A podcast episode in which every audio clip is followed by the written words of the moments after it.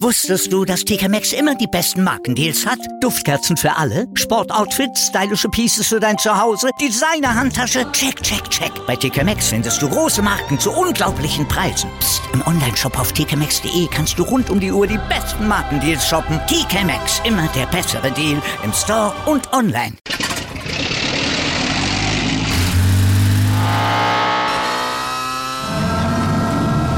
Von 0 auf 100. Aral feiert 100 Jahre mit über 100.000 Gewinnen. Zum Beispiel ein Jahr frei tanken. Jetzt ein Dankeschön, rubbellos zu jedem Einkauf. Alle Infos auf aral.de. Aral, alles super. Doha, Indian Wells, Miami, Stuttgart, Rom, Paris und jetzt vielleicht London. Oh, deine Urlaubsstation in diesem Jahr? Malte, das, das kann ich mir nicht leisten. Ne? Ich bin ein armer Podcaster. Nein, äh, die Städte äh, von Iga Swiatek, dort, wo sie gewonnen hat, in diesem ah. Jahr schon. Ja, sie hat jetzt in Wimbledon ihren 36. Sieg in Folge gefeiert. Und zwar die längste Siegesserie in diesem Jahrtausend. Unfassbar. Äh, das ist schon beeindruckend. Also das sind ja wirklich äh, Stationen, äh, das ist ja Wahnsinn. Äh, genau wie übrigens gestern auch der Sieg gegen die Qualifikantin Jana Fett aus Kroatien 6 zu 0, 6 zu 3. Das war auch dann mal ein ganz kurzes Ding, was sie sich da geleistet hat. Also auf zu weiteren Siegen würde ich mal sagen. Mehr Tennis gleich bei uns noch im Newsblog und ausführlich sprechen wir dann noch über die Gründe, warum sich die Bekanntgabe des Einstiegs von Audi und Porsche in die Formel 1 verzögert. Wir lassen uns von Bundestrainerin Martina Voss-Tecklenburg die abgeschlossene abgeschlossene EM-Vorbereitung ihres Teams einschätzen und wir klären euch auf über die fünf Schlüsselstellen der Tour de France 2022. Also, legen wir los, ne? und sagen guten Morgen. Zustand jetzt zum ersten Sportpodcast des Jahres. Des Jahres wäre auch schön. Auch. Der beste Sportpodcast des Jahres, aber der erste des Tages, unterstützt vom Sportinformationsdienst SED. Mit mir, Andreas Wurm. Wenn der erste erste auf den Wochentag fällt, ja. dann sind dann wir auch normalerweise dabei. Ja, dann machen wir auch was. Ja. Also klar. Mhm, ja, genau. und ich bin Malte Asmus und wir würden uns freuen, wenn ihr uns äh, das Jahr über jeden Tag aufs Neue liked, besternt, rezensiert und abonniert und weitersagt, dass man uns überall hören kann, wo es gute und auch weniger gute Podcasts gibt und unseren Podcast, den solltet ihr natürlich gut finden und Ihr solltet vor allen Dingen auch wissen, warum ihr ihn gut finden solltet, denn wir sind der Podcast, dessen News-Teil immer dann, wenn etwas passiert, aktualisiert wird und auf den Stand jetzt gebracht wird. Mehrmals am Tag wiederkommen lohnt sich also bei uns. Unbedingt das auch mal ausprobieren. Darüber spricht heute die Sportwelt. Stand jetzt. jetzt. Die Themen des Tages im ersten Sportpodcast des Tages. Stand, Stand, Stand, Stand. Jetzt mit Andreas Worm und Malte Asmus auf mein Sportpodcast.de Analyse Soll nicht eigentlich diese Woche der baldige Einstieg von Audi und Porsche in die Formel 1 abgesegnet werden, Malte? So war eigentlich der Plan, aber die Entscheidung naja. lässt offensichtlich weiter auf sich warten. Hm, wie kommt das? Also wollen die jetzt doch nicht mehr oder will die Formel 1 nicht? Nö, eigentlich ist alles klar. Eigentlich wollen beide, vor allem will die Formel 1 als Serie, dass die beiden einsteigen und auch die Marken wollen gerne, denn die quasi neue Formel 1, muss man ja sagen, ist plötzlich wieder ziemlich sexy geworden. Ja, das war vor einigen Jahren noch ganz anders. Ne? Da hatten viele auch geungt, dass die Formel 1 bald zum Auslaufmodell werden könnte, weil sie so umweltschädlich ist, Spritfresser da mitfahren. Aber nun steht fest, dass ab 2026 der Hybridmotor zur Hälfte elektrisch betrieben wird und der Verbrenner mit nachhaltigem Kraftstoff laufen soll. Mhm, das war eines der oder einer der Gründe, warum die Meinungen da umgeswitcht sind, denn jetzt trauen sich auch die Hersteller wieder ran ans Thema Formel 1. Eine nachhaltige Formel 1 taugt eben ja auch als Werbeplattform und die Reichweite der Formel 1, die ist ja auch riesig. Ja, und, und wird immer größer und größer und größer. Ne? Das sehen wir nur mal jetzt die Expansion in die USA. Ne? Das ist ja ein wahrer Boom, was da jetzt stattfindet. Aber äh, woran liegt's denn jetzt eigentlich? Woran hakt es? Warum werden Porsche und Audi nicht jetzt schon aufgenommen? Ja, weil das Reglement für die Zeit ab 2026 immer noch nicht endgültig abgesegnet werden konnte. Und da wird immer noch C um ja, jedes wichtige Detail verhandelt, zum Beispiel über die Frage, welche Investitionen fallen dann 2026 unter den Budgetdeckel? Wer darf in den kommenden Jahren wie viel Geld in die Hand nehmen? Wie häufig dürfen zum Beispiel ja auch Prüfstand und Windkanal genutzt werden? Und letztlich geht es auch um die Frage, welche Vorteile soll so ein Neueinsteiger denn erhalten? Denn die etablierten Teams, Ferrari zum Beispiel oder Mercedes, die haben irgendwo schon richtig Schiss, dass wenn neue Hersteller in die mittlerweile ja kostengünstigere Formel 1 kommen durch den Budgetdeckel, dass ihnen dann die diese neuen Teams gleich von vornherein vor der Nase wegfahren, obwohl sie selbst seit Jahren Arbeit und Millionen in ihre Rennstelle investiert haben, aber dass die Neuankömmlinge dann ihnen gleich den Rang ablaufen. Naja, alles völlig verständlich, aber langsam wird's trotzdem Zeit, denn es sind noch dreieinhalb Jahre, du hast es gesagt, bis zum Saisonstart 2026. In der Zeit müssen noch Formel 1 Abteilungen aufgebaut werden. Oh. Es muss noch eine Infrastruktur in jedem Unternehmen, in jedem Ding geschaffen werden und es müssen vor allem auch Hochleistungsantriebe entworfen werden.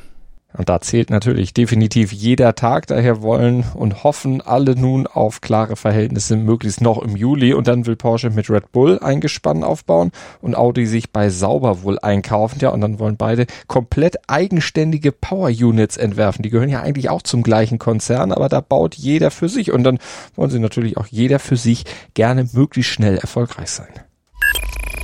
Interview. Der Feinschliff ist abgeschlossen, die EM kann kommen und so blicken die DFB-Frauen voller Vorfreude schon mal gegen England. Oh ja, auf ihrer letzten Pressekonferenz vor dem Abflug am Sonntag nach London hat Bundestrainerin Martina Voss-Tecklenburg erklärt, sie hoffe, dass der Funke von ihrem Team zu den Fans überspringt. Zuletzt war ja zweimal das Viertelfinale bei großen Turnieren schon Endstation. Diesmal soll's ja dann doch gerne mal wieder ein bisschen weitergehen. Das haben alle Beteiligten und auch die Obersten im DFB ja gesagt. Wie geht die Bundestrainerin jetzt mit diesem Erwartungsdruck um? Ich spüre jetzt nicht größeren Druck als bei, bei dem, was wir uns auch selber auferlegen. Also für mich zählt in erster Linie, dass wir an unsere Grenzen gehen, dass wir ähm, vor allen Dingen mental bereit sind und auch, auch körperlich bereit sind, alles, alles zu geben, was das Spiel und das Turnier von uns einfordern und, und auch erfordern wird. Und natürlich dann in der Hoffnung, auch die richtigen Ergebnisse zu erzielen und in der Gesamtleistung uns zu stabilisieren, mehrheitlich unser Spiel durchzuführen. Und nochmal, das habe ich jetzt auch sehr oft betont, ich möchte, dass wir eine selbstbewusste Mannschaft, eine selbstbewusste deutsche Mannschaft auf dem Spielfeld erleben. Das ist unser Anspruch. Wie zufrieden ist Frau Stecklenburg mit der Vorbereitung? Ja, äh, kurzes Fazit fällt, fällt relativ leicht, weil ähm, wir uns ja eigentlich schon seit Januar sehr intensiv Gedanken gemacht haben im Trainerinnen-Team, wie wir das Ganze gestalten wollen. Und letztendlich hat es wirklich unsere Erwartungen übertroffen. Mit den Möglichkeiten, die wir hier hatten, konnten wir wirklich viele, viele Themen bearbeiten. Die Gestaltung, die war schwierig, das war uns von Anfang an klar. Wir haben Spielerinnen gehabt mit ganz unterschiedlichen Voraussetzungen. Der Prozess ist noch nicht ganz abgeschlossen. Wir haben noch nicht alle bei 100 Prozent, aber das wussten wir vorher. Haben ja auch noch ein paar Tage Zeit bis zum ersten Spiel, beziehungsweise haben wir auch mehr vor, als nur drei Spiele zu machen. Von daher insgesamt ähm, sind wir der Überzeugung, dass wir gut geplant haben. Sie sagt, der Prozess ist noch nicht ganz abgeschlossen. Wo sieht denn die Bundestrainerin noch akuten Handlungsbedarf, um die Mannschaft in wirkliche EM-Endrundenform dann zu bringen? Ja, in der individuellen Fitness bei den Spielerinnen, die länger raus waren. Da sehen wir noch Handlungsbedarf, dass eine Alexandra Popp noch nicht bei 100 Prozent sein kann oder eine Tabea Wasmut oder auch die eine oder andere, die mit kleineren Problemchen ähm, ja zu uns gekommen ist. Da gilt es nochmal in dem Bereich zu arbeiten und ähm, was jetzt so die Themen angeht im taktischen Bereich, da wissen wir genau, was wir noch, noch mal trainieren wollen. Es wird in England natürlich vor allen Dingen ähm, auf das erste Spiel geguckt, Gegnerbezug. Da werden wir noch mal ein paar Sachen machen gegen Dänemark um dann best, bestens vorbereitet in das erste Spiel zu gehen. Und wie bewertet sie die Vorbereitung der Konkurrenz? Registriert sie die überhaupt? Ja, wir registrieren die Resultate natürlich. Wir schauen auch natürlich nochmal auf die Spiele, gerade unserer Gegner oder unserer vermeintlichen Gegner, die auf uns zukommen können. Ist ja völlig klar, dass man das registriert. Ähm, ich möchte es aber auch nicht überbewerten. Also ich glaube, auch hier tun wir alle gut daran, das einzuordnen. Das betrifft unsere Leistung und unser Ergebnis äh, gegen die Schweiz genauso wie andere Ergebnisse weil jetzt sind es immer noch Vorbereitungsspiele. Das ist nicht der gleiche Druck. Es ist nicht der gleiche Ergebnisdruck. Es ist nicht die gleiche mentale Anspannung, als wenn du in das erste EM-Spiel gehst. Und das betrifft alle. Das betrifft alle, die im Eröffnungsspiel sind. Das betrifft alle, die ihr erstes Gruppenspiel machen. Und von daher ähm, einordnen ja, auch nochmal bestimmte Dinge bestätigt sehen, die wir sowieso schon in, in unseren Analysen herausgefunden haben. Ähm, das betrifft uns genauso wie den Gegner. Die Gegner schauen auch auf uns und werden auch ähm, Dinge sehen, wo sie, wo sie glauben, dass sie uns dort äh, kalt erwischen können. Und dann geht es am Ende darum, wer, wer dann doch vielleicht äh, weniger Fehler macht, besser vorbereitet ist. Heute in der Sportgeschichte. Heute vor 64 Jahren, da gingen die Bilder des blutjungen, hemmungslos schluchzenden Pelé um die Welt. Auch es waren Tränen der Freude, denn der 17-Jährige hatte Brasilien in diesem Moment zum ersten von fünf Weltmeistertiteln geführt. Im Viertelfinale schoss er das goldene Tor zum Sieg gegen Wales. Gegen Frankreich in der Vorschlussrunde traf er dreimal und auch beim Finalsieg gegen die Gastgeber Schweden steuerte er zwei Tore bei.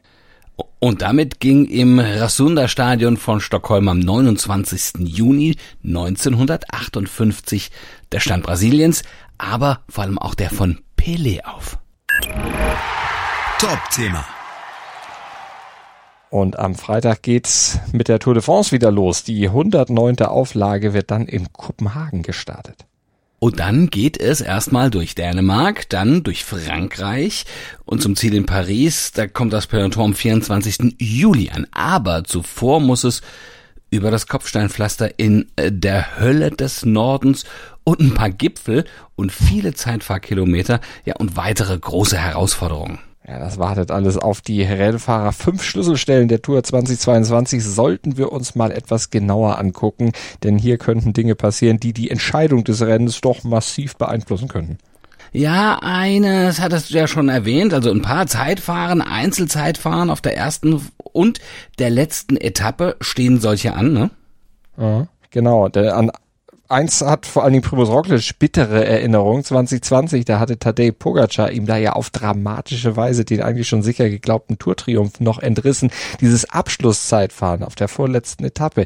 Und das ist in diesem Jahr mit 40,7 Kilometern ähnlich lang wie damals vor zwei Jahren. Aber äh, vielleicht ist das für Primoz Roglic dann ganz gut weit weniger anspruchsvoll. Trotzdem in dieser Etappe wird dann letztlich die Entscheidung über den Gesamtsieg 2022 fallen. Und wer da noch eine Rolle spielen will, der sollte zum Start beim 13,2 Kilometer langen Auftaktzeitfahren in Kopenhagen auch schon ganz gut drauf sein. Du kannst die Tour bei diesem Anfangszeitfahren zwar nicht gewinnen, aber im Worst Case schon gleich verlieren, denn das ist durchaus anspruchsvoll und vor allem soll es regnerisch werden in Dänemark und wer da dann schon stürzt, ja, der schleppt dann unter Umständen eine Hypothek mit sich rum oder fällt vielleicht sogar ganz aus gleich zu Beginn. Ja, ja, also bitte nicht stürzen. Ich kenne übrigens ganz viele aus dem Norden, aus dem Großraum Hamburg, die tatsächlich nach Dänemark fahren, weil sie die Tour sich, also den Tourstart und auch die, dass das Peloton dort ansehen wollen und anfeuern wollen. Also finde ich bemerkenswert, dass das wirklich tatsächlich so eine Sogwirkung hat, ja. Also nicht stürzen ist ganz, ganz wichtig, gerade auf diese regnerischen ersten Etappen, genauso nicht wie auf den Kopfsteinpflastern in Nordfrankreich, also in der Hölle des Nordens. Da wird dann die fünfte Etappe ausgetragen. Genau, wer hier bei den erbitterten Positionskämpfen dann auf diesem schwierigen Gelände stürzt oder einen Defekt hat, der kann ja in der ersten Woche eigentlich schon alles verspielen. Also der Ritt über die Holperpiste ist daher auch ja, etwas umstritten im Feld. Den Streckenplanern wird da schon vorgeworfen, für ein größeres Spektakel dann die Gesundheit der Fahrer zu gefährden. Der Tourdirektor Christian Prudhomme, der nennt es dagegen, das ist die größte akrobatische Herausforderung der ersten Woche. Man kann alles irgendwie schönreden. Mhm. Also Kopfsteinpflaster, ne? haben wir es angesprochen, das ist das eine. Aber es wird in diesem Jahr auch auf Schotter gefahren, mhm. hoch zur Blanche de Belleville vor Ort, also an diesem Ort, an dem Tadej Bogacar vor zwei Jahren so sensationell gefahren ist. Ja, die erste Bergankunft 2022 wird das dann werden. Gefürchtet ist vor allem die bis zu 24 Prozent steile Schlussrampe und die besteht eben aus Schotter. Also da sind die gefordert, die am Ende ganz oben landen wollen, dann eben auch auf diesem schwierigen Geläuf sich ja gut auf dem Rad zu halten und die Sprinter, ich glaube, die kotzen wahrscheinlich jetzt schon, wenn sie dran denken. Erinnern wir uns mal an den schon zurückgetretenen André Greipel vor drei Jahren. Der hat da sein Rad am Ende hochgeschoben. Der war völlig fertig. Muss ich dir mal vorstellen, ne? Ja, und es wird ja noch mehr Berge geben. Ne? Alpe d'Huez zum Beispiel ist wieder mit dabei auf der zwölften Etappe am französischen Nationalfeiertag. Äh, dann geht's wieder die 21 Kehren hinauf bis ins Ziel. Oh, ja, auf so einer Etappe, da werden Unfassbar. definitiv Helden geboren. Und hier könnte das Rennen dann womöglich sogar 2022 auch vorentschieden werden. Also Alpe d'Huez, das ist die letzte Alpenetappe, die letzte vor der weiteren Fahrt dann in Richtung Pyrenäen. Ja, und da wird dann, wird wohl mit einigen Attacken auf den Träger des gelben Trikots dann zu rechnen sein. Und die letzte Bergetappe, die wird dann auf der 18. Etappe gefahren. Genau, da steht dann der Otakam an. Der Schlussanstieg, der führt über 13,6 Kilometer mit einer durchschnittlichen Steigung von 7,8 Prozent und das bei mal wieder zu erwartender brütender Hitze und dazu kommt dann ja noch, dass äh, nicht nur die Hitze von oben knallt, die Rennfahrer haben ja auch noch die Erschöpfung der knapp letzten drei Wochen, dann Rundfahrt äh, in den Beinen, da wird ja jeder einzelne Fahrer richtig, richtig an die Grenze gebracht werden. Ja, und die werden einige dann auch überwinden müssen, wenn sie sich eine gute Ausgangslage für das abschließende Einzelzeitfahren zwei Tage später dann erfahren wollen. Also da muss man eigentlich wieder Udo Bölz zitieren. Quäl dich, du Sau. Oh, furchtbar, furchtbar. Das, da, da tut's Zugucken schon weh. Ich leide da immer mit. Das bringt der Sporttag. Stand jetzt. Aber hoffentlich muss Oscar Otte heute nicht leiden in Wimbledon. Der trifft auf den Qualifikanten Christian Harrison, also durchaus eine machbare Aufgabe. Maximilian Materer trifft auf Francis Tiafoe, da wird schon schwieriger. Und Angelique Kerber, die hat's mit Magdalinette zu tun. Julian Niemeyer, die fordert dann die Weltranglistendritte Annette Konterweit. Ja, auch Novak Djokovic, äh, Novak Djokovic ist am Start. Carlos Alcaraz und Andy Murray, die sind auch allesamt im Einsatz.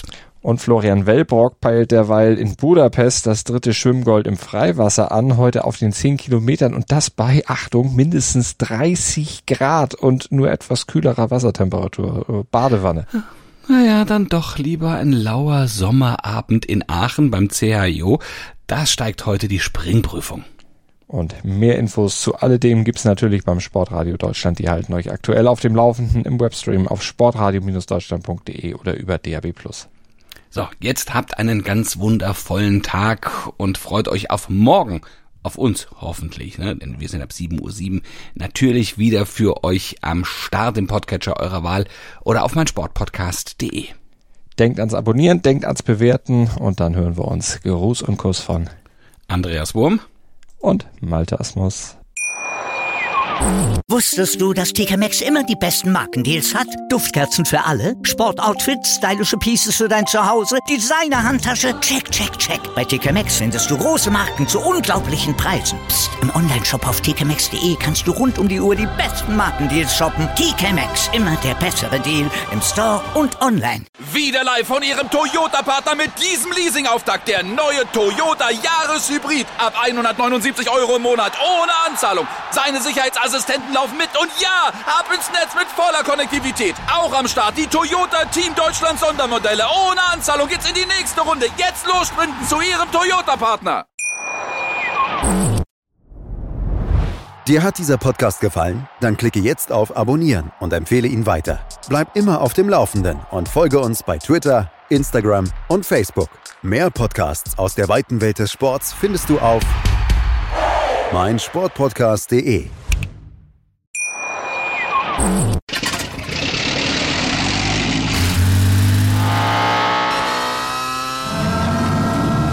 Von 0 auf 100. Aral feiert 100 Jahre mit über 100.000 Gewinnen. Zum Beispiel ein Jahr frei tanken. Jetzt ein Dankeschön, rubbellos zu jedem Einkauf. Alle Infos auf aral.de. Aral, alles super.